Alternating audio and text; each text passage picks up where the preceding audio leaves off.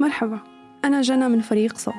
بالموسم السابع من بودكاست عيب رح نشارككم بمقاطع من دفاتر يومياتنا. بكل حلقة رح نروي لكم قصة صغيرة من قصصنا إحنا الخمسة. إحنا مختلفين كتير وما بيجمعنا إلا تفصيل صغير، إنه كل الوقت في حدا تاني عم يقولنا مين إحنا وكيف لازم نكون. اليوم رح أحكي لكم قصتي. رح أحكي لكم عن أربع مشاهد كونت علاقتي بالأكل، هالعلاقة اللي تحولت لهاجس بيأثر على كل كبيرة وصغيرة.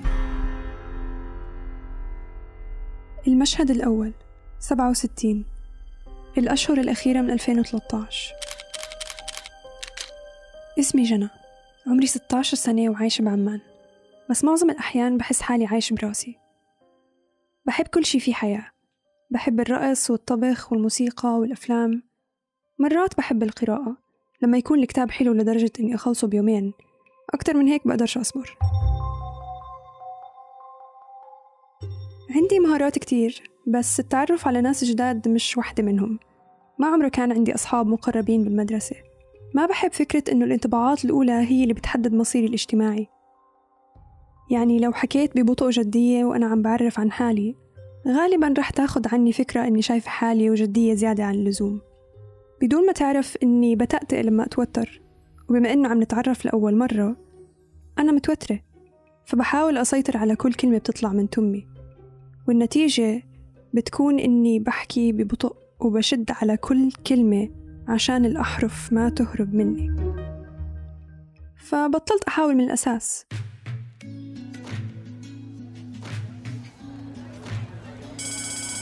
تعرفوا كيف لما يرن جرس الفرصة بعد الحصة الثانية كلكم بتكيفوا وبتتركوا كتبكم مفتوحين وبتنزلوا؟ أنا بحاول أماطل قد ما بقدر عشان أقلل المدة اللي رح أمضيها تحت معكم بالساحة، مش لأني شايفة حالي، بس لأنكم مش شايفيني. ممكن أبين مش مهتمة، بس معظم الأحيان بحس بالوحدة. هالسنة هي آخر سنة إلي بالمدرسة، والكل عم يستغل كل لحظة ليعمل ذكريات الدوم، بينما أنا عم بكتشف أني بحب الأكل شوي أكتر من اللازم وعم يبين علي. بنطلون الجينز المفضل تبعي بطل يسكر علي، وعيوني بطلوا يبينوا لما أضحك قد ما خدودي نصحوا. حتى أنه مجلس الطلبة لما كانوا بدهم يختاروا بنات ليكونوا بعرض الأزياء تبع المدرسة ما تطلعوا فيي أصلاً، بس يعني عشان أكون صريحة ما كان رح يتطلعوا فيي حتى لو كنت أنحف. على كل حال لازم أنحف شوي، الدنيا صيفت وقربت أتخرج وأبدأ رحلة جديدة بحياتي.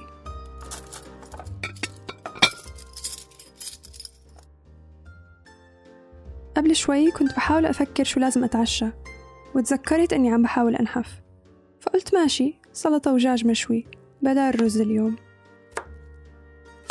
حاسة السلطة بدها شوية ملح، بس الملح بيحبس السوائل في الجسم وأنا مش ناقصني بلا الملح. بعد ما أكلت حسيت بالإنجاز أني قدرت أتحكم بحالي، فبروح على غرفة ماما، بضوي الضوء وبطول الميزان من الخزانة. سبعة وستين. طيب لو أنحف خمسة كيلو من هون لشهر بيكون ممتاز، وبرجع أكل عادي. المشهد الثاني، أربعة وخمسين، سنة ألفين وأربعة عشر. اليوم وزنت حالي أربعة وخمسين. الكل بيحكي لي إني كتير انحفت، بس أنا مش حاسة هيك. صار لي فترة عم بحاول آكل نباتي وبس. حضرت وثائقيات عن قد ايه استهلاكنا للحوم ومنتجات الألبان مضر لأجسامنا وللكوكب. النباتيين بالعادة بيلاقوا مصادر تانية للبروتين، أما تعريفي أنا للنباتية فكان إني بس أستهلك خضار وأحياناً فاكهة بدون ما ألتفت للقيمة الغذائية اللي جسمي عم ياخدها، لا بروتين ولا دهون ولا من يحزنون.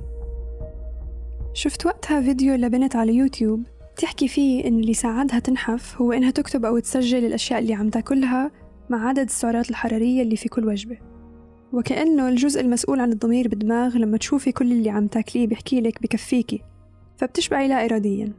فقلت أجرب، رحت جبت دفتر صغير وصرت أسجل عليه كل شي باكله خلال اليوم.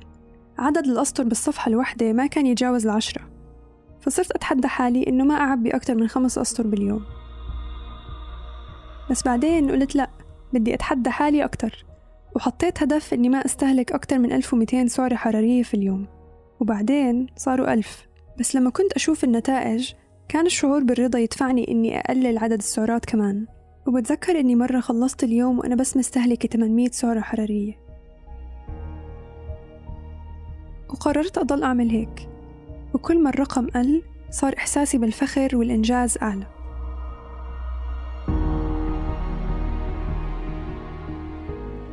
رجعت من الجامعة اليوم وأنا من الصبح مشتهية إشي حلو. صار لي أكتر من شهرين ما باكل سكر وخبز. الدنيا شتاء وجاي عبالي هيك أقعد وأحضر فيلم وأشرب إشي ساخن وأكل كيك. ما حدا معي بالبيت، فبقدر أكل بدون ما حدا يشوفني، ممكن ما أحس بالذنب.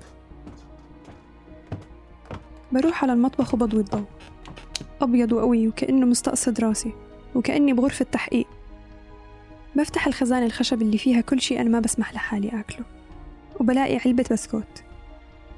بسكوتة واحدة مش رح تخليني أنصح، أو هيك بحاول أقول لحالي. بطول بسكوتة واحدة من العلبة وبضب العلبة بالخزانة وبطلع من المطبخ بسرعة زي كأني سرقتها، وبروح على غرفة القعدة وبقعد قدام التلفزيون. بدي أستمتع بالبسكوتة، بس كل اللي ببالي هو كم سعرة حرارية فيها، وهل ممكن تنصحني، وهل ضروري إني أكلها؟ طيب الممثلة النحيفة اللي قدامي على التلفزيون معقولة بتحرم حالها هيك؟ يا ترى بتاكل بسكوت؟ باكل لقمة وبحس كأني خنت حالي، وكأنه كل الشغل اللي عملته راح الفاضي. ما بسمح لحالي حتى إني أبلعها، بكبها وبغسل تمي منيح. لما رجعت قعدت لقيت إنه معقول في شوية سكر نزل لجسمي حتى لو إني ما بلعت اللقمة اللي مضغتها. طب كم سعرة حرارية ممكن أكون استهلكت هلأ؟ رح أقوم أعمل كاسة شاي أخضر، ومش رح أسمح لحالي أكل إشي لآخر اليوم. بواسي حالي وبحكي لحالي معلش، سامحي حالك عشان فكرتي تاكلي بسكوتة، المرة الجاي رح تكوني أقوى من هيك وما رح تفكري بالموضوع حتى. المشهد الثالث، مش لاقية حالي، آخر يوم بسنة ألفين وستة عشر. اليوم ليلة راس السنة، وكل سنة بنجتمع ببيت ستي وسيدي لنحتفل مع بعض. صورت مع ابن خالي، بس لما شفت الصورة ما لقيت حالي، حرفياً أكتر من مجازياً. ممكن معهم حق، عن جد انحفت، بس ليش لما أطلع بالمراية ما بكون قادرة أشوف إني انحفت؟ بعرف إنه في مرض اسمه انروكسيا أو فقدان الشهية، بس ما تخيلت ولا مرة إنه ممكن هذا يكون تشخيصي. قرأت شوي عن الأعراض وشفت تشابه كبير بين الأعراض اللي كنت أشوفها عند حالي، زي الشعور بالتعب بشكل متواصل، ضعف الدم، انقطاع الدورة الشهرية، وعدم القدرة على تحمل الجو البارد. أما الأعراض النفسية اللي كنت أعاني منها فكانت الامتناع الحاد عن الطعام، أو إني أحب أعمل أكل للناس بس بدون ما أكل معهم، وتجنب الأكل في الأماكن العامة أو قدام الناس، غياب المشاعر بشكل عام، وازدياد المشاعر السلبية في غالب الأحيان، وسهولة الغضب. شفت إنه هاي الأعراض هي ضمن أعراض كتيرة الناس بيعانوا منها، واكتشفت إنه حالتي لا تعد متقدمة، وحسيت إنه في أمل. ممكن بلحظتها بس اكتشفت إنه عندي مشكلة، وإنه ممكن أقدر أساعد حالي. لما شفت إنه في ناس غيري وإنه قدروا يتعافوا، الحل ولا مرة كان إني أجوع حالي.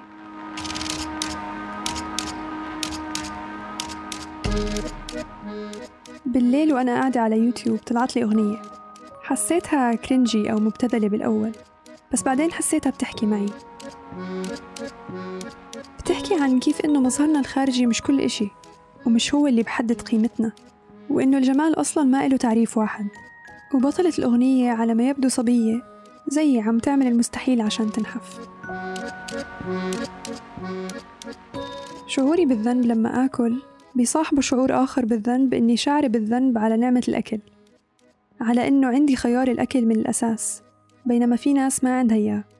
فلما آكل وأكره حالي عشان أكلت، بكره حالي عشان كرهت حالي.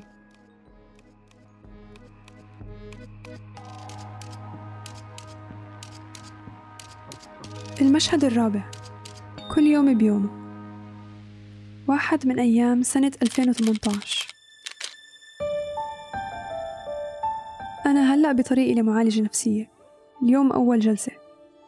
حدا من أصحابي نصحني أجربها، طلعت شوي بكير من الشغل عشان ألحق الموعد. الدنيا مطر وعم بحاول أسوق شوي شوي مع إني متأخرة.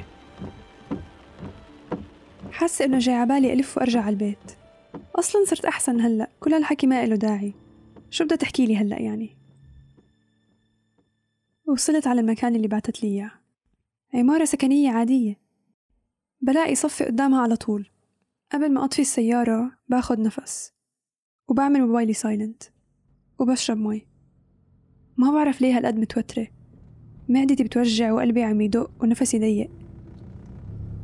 معلش هلأ بس أطلع عندها بروق. بطفي السيارة وبحط طاقية الجاكيت على راسي وبطلع. لما دخلت عندها طلبت مني ست إني استنى بغرفة مبينة كأنها غرفة قعدة عادية. استنيت.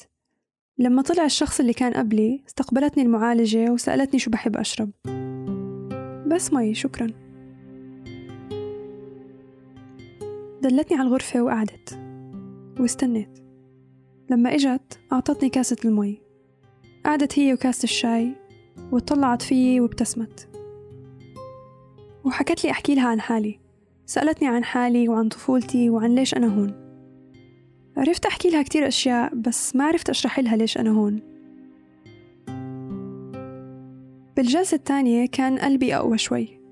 قلت لها عن الأعراض اللي عندي والأشياء اللي بحس فيها لما أشوف حالي بالمراية، حتى أعطيتها تحليلي الخاص عن كيف يمكن هذا انعكاس لكيف أنا بشوف حالي من جوا، يعني بشكل عام مش بس جسديا. كانت لطيفة وسايرتني، بس بهالجلسة فهمت إنه يمكن لازم أخلي شغل التحليل عليها والفضفضة علي.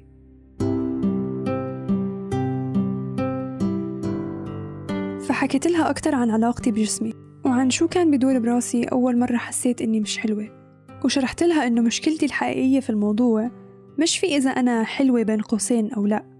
مشكلتي الحقيقية هي فكرة الجمال من الأساس. مين علمني شو حلو وشو لأ؟ وليش لازم أشوف حالي مش حلوة بس لأنه العالم عم يحاول يقنعني بشكل مباشر وغير مباشر بصورة معينة من الجمال عشان يستفيد من سعي المستمر لإلها؟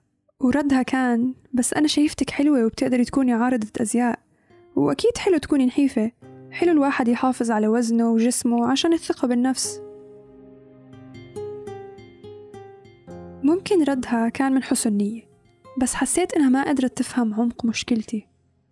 ممكن جزء من الحق علي.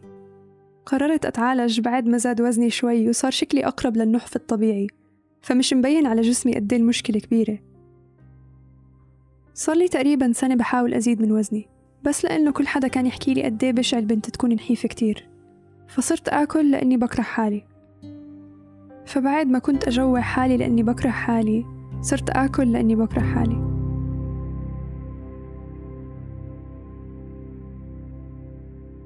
مرق على هالقصة شي سنتين هلأ.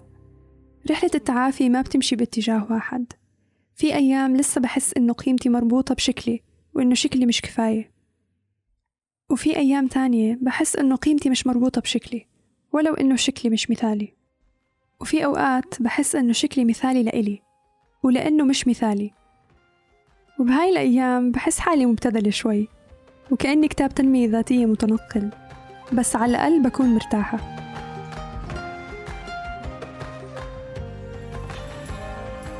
اليوم المثالي بالنسبة لإلي بهاي المرحلة من حياتي هو اليوم اللي باكل فيه وبعطي جسمي اللي بيحتاجه من أكل وحركة بالطريقة اللي بتريحني أنا. هو اليوم اللي لو حدا عزم علي قطعة كيك وكان جاي عبالي أكلها باكلها بدون ما أكره حالي. هو اليوم اللي ما باكل فيه أكتر من حاجتي بس عشان يزيد وزني، ولا أقل من حاجتي بس عشان يقل. هو اليوم اللي بلا أرقام وبلا ميزان وبلا بكى قدام المراية ونوبات هلع بالحمام، لما أكون قادرة أشوف الحياة زي ما بحب أشوفها مش زي ما تعلمت أشوفها.